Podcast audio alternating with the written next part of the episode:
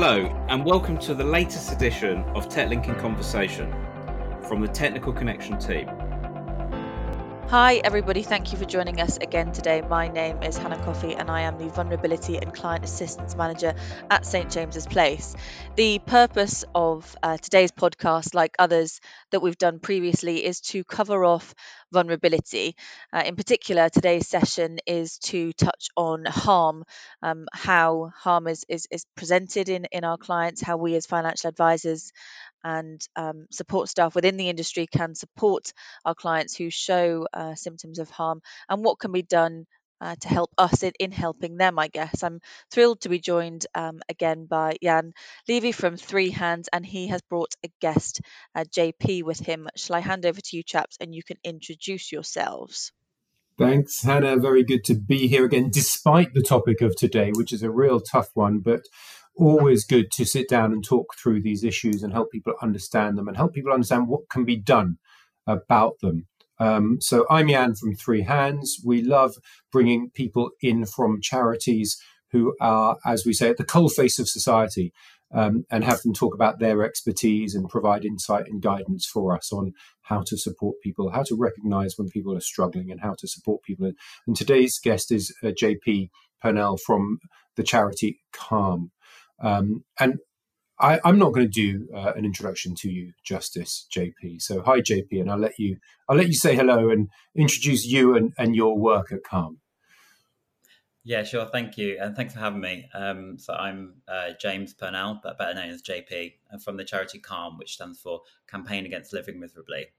Um, we're a suicide prevention charity, um, but with suicide, it's such like a broad spectrum of, of um, issues that can go into it. So we try and do everything we can to target the sort of more acute kind of crisis intervention stage all the way through to kind of upstreaming and trying to prevent people from getting to that space. So you can sort of think of trying to tackle the sort of mental health that's involved as well as you know the the life events that might might lead you to uh, be at higher risk of suicide. Um, my role within Calm is um, uh, research and development within the services team. Um, so I help with projects that go towards the the helpline and web chat within Calm, um, as well as bringing in sort of uh, the most recent contemporary research and, and how we can use that to to help help prevent suicide. Thanks, JP. Very good to have you here. And if anyone thinks Calm rings a bell for them, well, they're in London anyway, some massive billboard ads up around the streets of London right now um, with uh, really effective messages, sim- simply saying things like "stay." Um, uh, and uh, I, th- we're recording this in the midst of the Football World Cup, and I, you've got Declan Rice on board as a big um, campaigner or advocate for uh, what you do, which is great to see. Um, he's he's obviously a fan. That's great. Um, good. Well, JP, thanks for joining us. Before we get stuck in, I, I did say before it's it's a tough topic. I was just looking at the topics we've covered before, Hannah, and um, we've done podcasts on dementia, mental health, bereavement, unpaid caring, relationship breakdown, digital exclusion, economic abuse, and fraud and scams. And and and to different degrees, they've all had their uh, elements of uh, toughness about them, let's say, um, gritty topics, some more than others. But I think today's topic, I, I, I, think, is maybe the toughest that we have will have covered. Um, Hannah, what was it about this topic, harm and self harm, that made you think mm, we we need to cover this off? I think it's you know it's not something that's new in the world, but it's a little bit like I guess mental health. You know, we we we didn't really talk about mental health at all previously, and I'm thrilled that it's a much more um, open and, and easily broached topic of, of conversation. With everything that's happened in the last number of years, you know, we've gone from um, COVID into being petrified that monkeypox was going to be the next thing, and then of course we've had uh, the war. You've got the the cost of living crisis with all the inflation uh, things. There's you know there's a lot that's been sent to really try people, and even I think the most robust people in the world probably feel a little bit nervous and a little bit shaken and a little bit less like as confident in in themselves and in everything around them as they used to be. And I think that is shining through more so than than ever before. And as financial advisors, you know, I, I know it's a there's a line that we can draw that says actually we're not clinical experts, we're not doctors, we're, we're not anywhere near as clued up as JP would be in, in terms of helping and supporting these individuals. But if we see the signs, ignoring them is not the right thing to do. We're here to make sure that people's um, well-being as well as their financial well-being is is looked after. And it's you know if you see the signs what can you do to help that individual? What can you do to keep yourself safe i guess? What support is available? What things should we perhaps say? What things shouldn't we say? And, and where can we send our clients to look for um, additional help it was yeah. a long-winded answer, probably more than you bargained for, but hopefully that makes sense. That's all right. That does, that definitely makes a lot of sense. And I think what you said about all those external factors, all those things going on in society, I know JP, you're going to have something to say about those, aren't you? And the way in which they can contribute to how people are feeling. The other really important thing, Hannah, I think I picked up from what you said, is that we're not simply talking about people who are financially vulnerable when it comes to being affected by all of the issues that you've talked about. And, and that's such an important aspect, I think, of everything that is going on in society yeah. right now. The whole range of a whole massive range of people are, are affected. Absolutely, and you know, we'll have clients. Um, but in SJP, yes, but of course, in the industry, there are clients that seek financial advice who perhaps just invest in their ISA once a year, and then you have clients that you see a lot because they have a lot of different investments. Simply because somebody is high net worth or not, perhaps, does not mean that they're not experiencing all these emotional things that are happening. You know, it's mm. your your you know emotional and physical well being is just as important to us as your um, financial well being. And actually, in this kind of role, perhaps you will see signs and symptoms that family members and friends don't see because they're too close to the person, you have that kind of professional ability to perhaps take a step back and think, you know, the client in front of me is not quite the client that sat in front of me 12 to 18 months ago. I think it's a really interesting observation. If you see somebody maybe once every six months or once every year, you're much more likely to notice the difference in them than if you see them every day.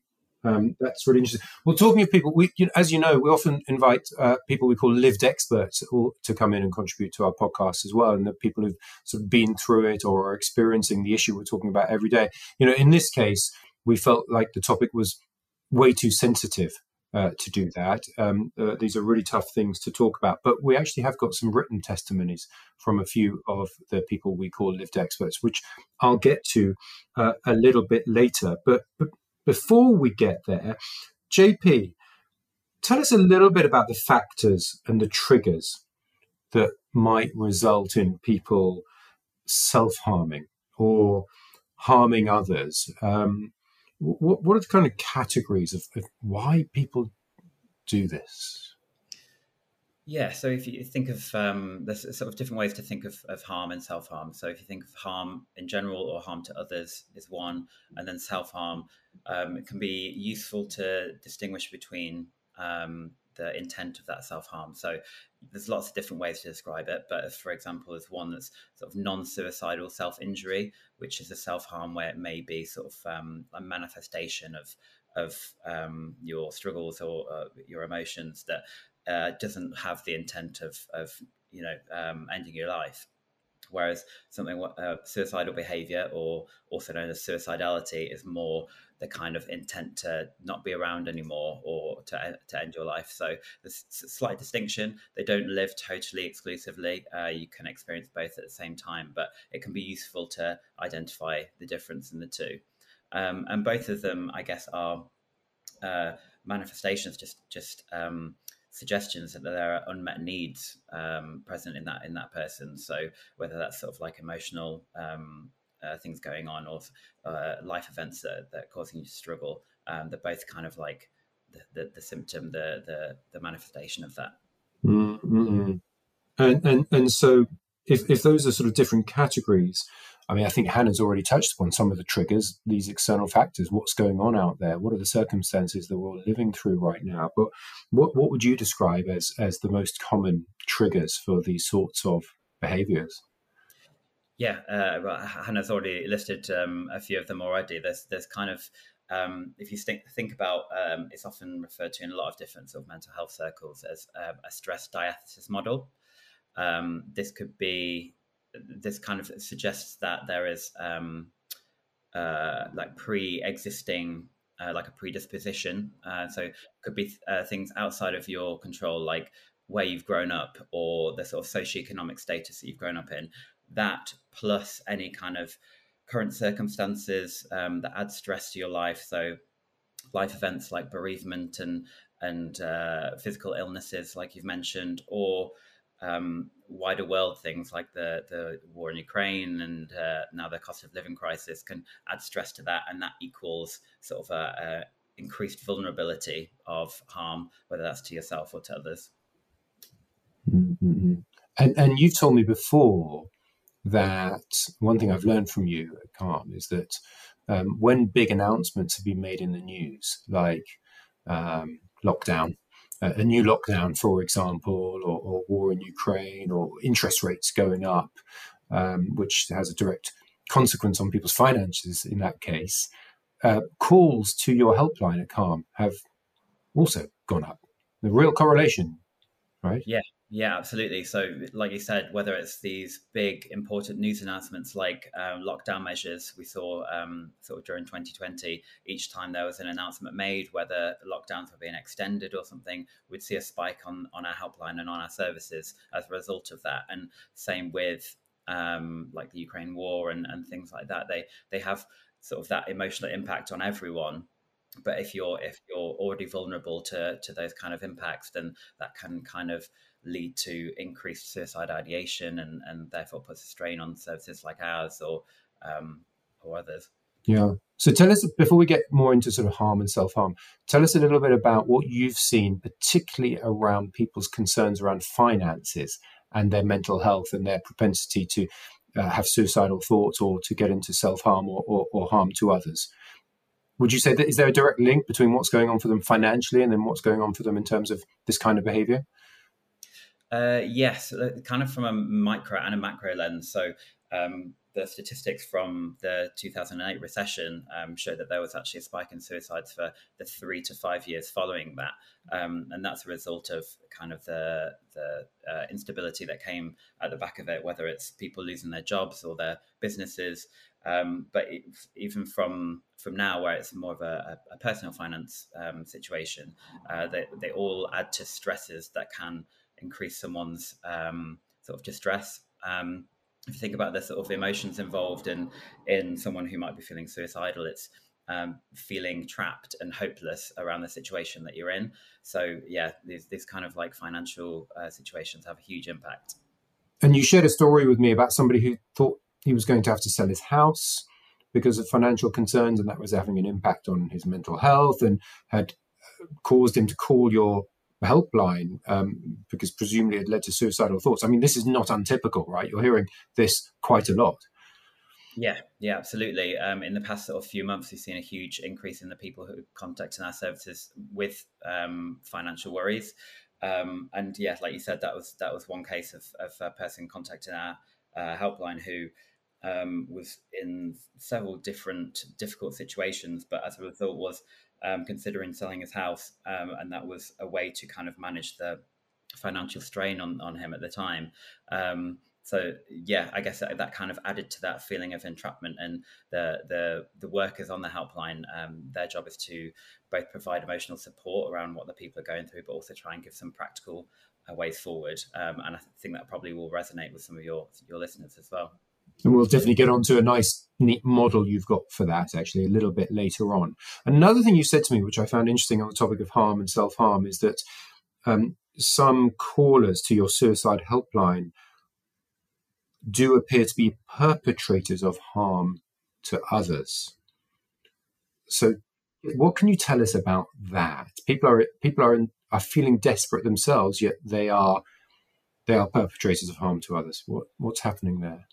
Yeah, so it can be uh, a complex mix. So especially when think, when substances are involved, um, like alcohol and drugs, um, people m- might then lash out and and cause harm to others, and then also then be left with the guilt of um, inflicting that on people they live with or or their loved ones, um, and that sort of guilt and that shame can then also spiral into their own um, sort of feelings of self worth.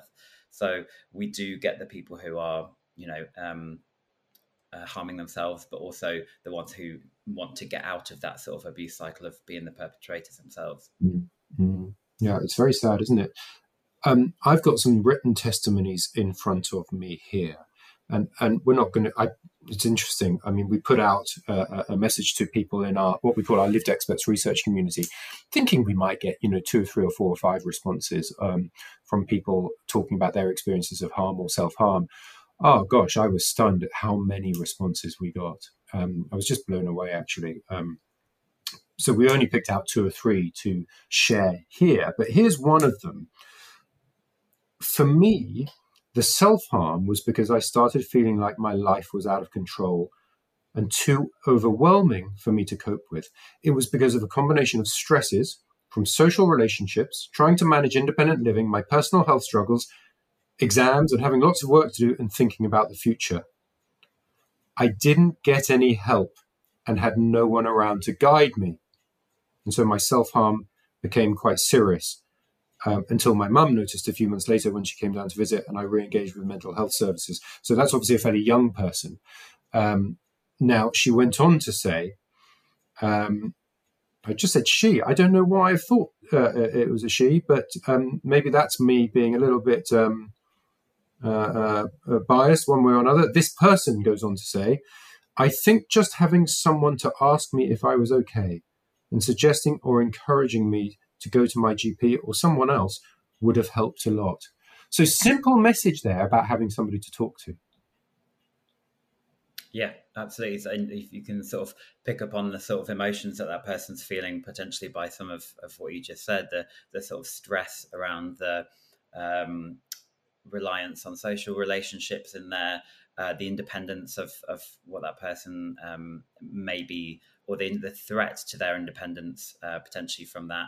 Um, but yeah, like you said, that, that the the it's, it's not it's quite a typical it's quite a typical uh, bunch of um, issues. Like one thing doesn't just lead to one issue; it can kind of affect uh, across the board of lots of different ways of, of responding to that. So um, there's stress from a certain place, but then it might affect kind of all aspects of their life. So it can it can feel very much overpowering. Uh, I was going to ask you how typical this story was, and and and you've kind of answered the question already. Not not not untypical at all.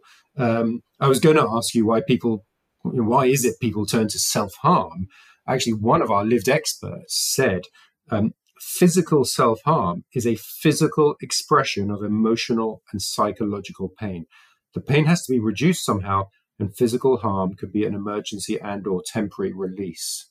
Somebody else said, I don't think I've put it down as a testimony to, to share uh, uh, word for word here, but somebody else said something like, um, uh, the physical pain um, relieves the emotional pain uh, and takes the mind off the emotional pain, um, which, well, again, struck me as, as really, really sad. But some people might think that self harming is some sort of attention seeking behavior, but that feels a bit like a myth to me, JP. Is, is that right? Yeah, you're right. So, yeah, like like you sort of suggested, there can be lots of different reasons why someone might might be um, self harming. Um, whether that is uh, sort of an expression of of the emotional or a psychological pain that they're feeling, um, could also be you know ways to feel more connected with your body or to um, make that pain more visible. But actually, when you're thinking about um, self harm and suicide attempts, um, the the sort of term attention seeking is is has quite negative connotations. Um, it's al- almost some way to invalidate someone's experiences. Um, usually, these behaviors aren't with the sole purpose of gaining more attention or, or um, uh, getting sympathy in, in that kind of way. Um, but sometimes it, it, can lead to that. Um, so the, but it's, it's important to remember that um, any kind of like self harm and suicide attempt is a manifestation of some some needs that aren't being met. So yes, they might not be doing it to purposefully seek attention um, and if if it is recognized that is, is that is definitely something that deserves the attention um, but there's there's something else going on. There's there's something deeper. It's it's not that sort of shallow um, attempt at gaining something social from that situation. There's something deeper psychological uh, unmet needs that that person is is, is facing. Yeah okay. Um, financial advisors quite often have a view of family situations. And another thing that struck me from our written testimonies was the extent to which certain family dynamics and life shocks can play a role in people turning to this sort of behavior. So here's another uh, testimony. Unfortunately, I did experience a period where I self where I self harmed in 2017. I just lost my mum. I'd been left by my siblings to plan all the funeral and uh, pick up pick my stepdad off the floor my siblings turned against me, saying I'd hidden the severity of mum's illness from them. The next bit I am going to read out. It's the only bit where we talk about method of self harm. And I do it just to give people a feel for what kind of self harm we're talking about in some cases. But generally, it's um, JP, as I think you've explained to me, it's not really done to, uh, it's not necessarily very positive or, or sensible or, or, or uh, tactful to talk about method. But in this case, I will, just to give people a feel for what this person did. Um, I found myself cutting my wrists with a knife, but not so deep that I had to go to hospital. It was a kind of release of the extreme upset I felt. It went on for months. I'd soak my arms in salty water and dress the wound and put a cardigan on in the summer. Um, so, you, a situation where a family dynamic had led this person to harm. To self harm. She did then go on to say, "I spoke to open minds on the phone and gradually saw a different way to deal with the situation. A couple of my friends helped me. Uh, then uh, they were both nurses, so they knew how to deal with things. So you know, the, this person was was also talking about how they went on and and, and sought." A, a, a, better way forward. So we, we often talk in the world of customer vulnerability. We often talk about life shocks and their consequences, which can be both you know, financial um, and emotional. Um, a, a, death is uh, a shock to people around the deceased person. Um, just it just made me think of one element of of, of death um, from this testimony, which is the cost of funerals. Um, you support people um, going through bereavement uh, uh, uh, as well as those with suicidal risks. Uh, what, what have you seen, JP, if anything um, worth noting um, in terms of the emotional support and the practical stroke financial support that people might need in, in those situations? Yeah, I think that's a, that's a, a really um, sort of visceral uh, example of, of, the kind of difficulties that come with bereavement because um, grief can affect people in so many different ways, and that can really strain relationships because you sometimes might be in one um, sort of aspect of grief and someone else is in a slightly different aspect of grief, especially when and when there's um, uh, lots of different factors in play, like finances and stuff, can really be a difficult um, area to maneuver. Um, but there are some really great um, support support um, organizations out there. So obviously, uh, use this opportunity to plug Calm, who I work for, um, because we do support people who are bereaved, particularly by suicide or just uh, uh, in grief in general. Um, but also there are um, charities like Cruse, who are a bereavement support charity, um, and SASP, who are um, suicide specific. They're the support after suicide partnership.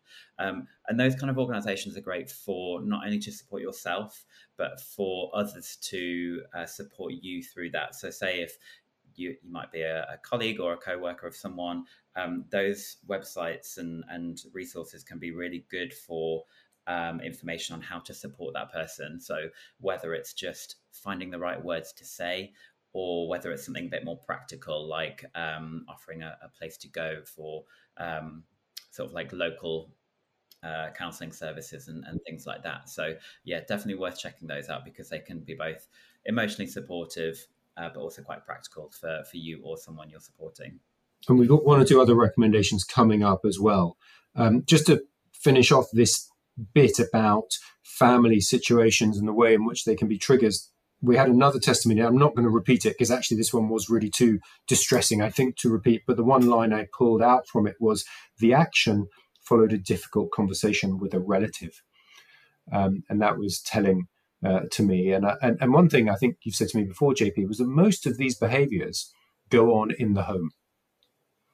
Yeah, absolutely. Yeah, if you think about sort of the the the fraught difficulties of of um, the, sort of pros and cons of having social relationships. So obviously they can be really beneficial um, support networks for us. But you know, if there was one aspect that becomes toxic or the or the relationship becomes harmful in any way, then that can, as I said before, kind of uh, infiltrate all areas of our life.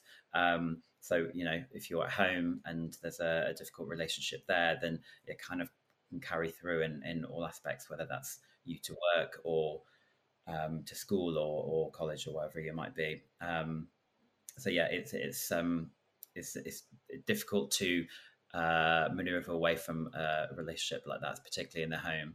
Um, I think that the the reason why these these can be the most difficult is because um, they're the most important. So we rely on them the most, but also um, there's a lot of stress that can come from being, you know, in your sanctuary, in your home. And you know what? There's a whole angle we could have gone down with this conversation, but um, chose not to, and that was domestic abuse. Uh, in terms of harm to others, and we ran a, we did do a podcast last year on economic abuse, which is um, which is which is obviously an offshoot of domestic abuse, but that's something that we're not covering today, but we should be really really aware of when it comes to harm uh, in the home. Um, just before we move on to more practical advice and support and what we can do to spot signs and, and, and, and help people, I just wanted to flag another aspect of harm to others. And this is a completely different tack. Um, we did a podcast last year on dementia and cognitive impairment, and, and we all know that that is an issue that is on the rise. More and more people are well, we're all li- you know living longer and aging, and, and and dementia and Alzheimer's is on the rise. And here's something that one of our lived experts sent to us. Um, my husband had frontal lobe dementia, which is often associated with periods of aggression and sometimes actual physical harm. It was scary. I had to call the police on a couple of occasions, and it is not much talked about because families feel ashamed. They also fear a possible professional solution, which may be a section and enforced removal to psychiatric ward. Yet, it is a symptom of an illness very frightening to family and friends. And like most illnesses, there are sources of help. It is very embarrassing to admit someone you know and love misbehaves in a way which is potentially harmful and is very frightening.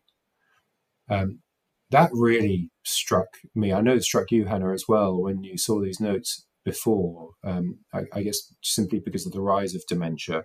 Um, and I've actually seen it myself.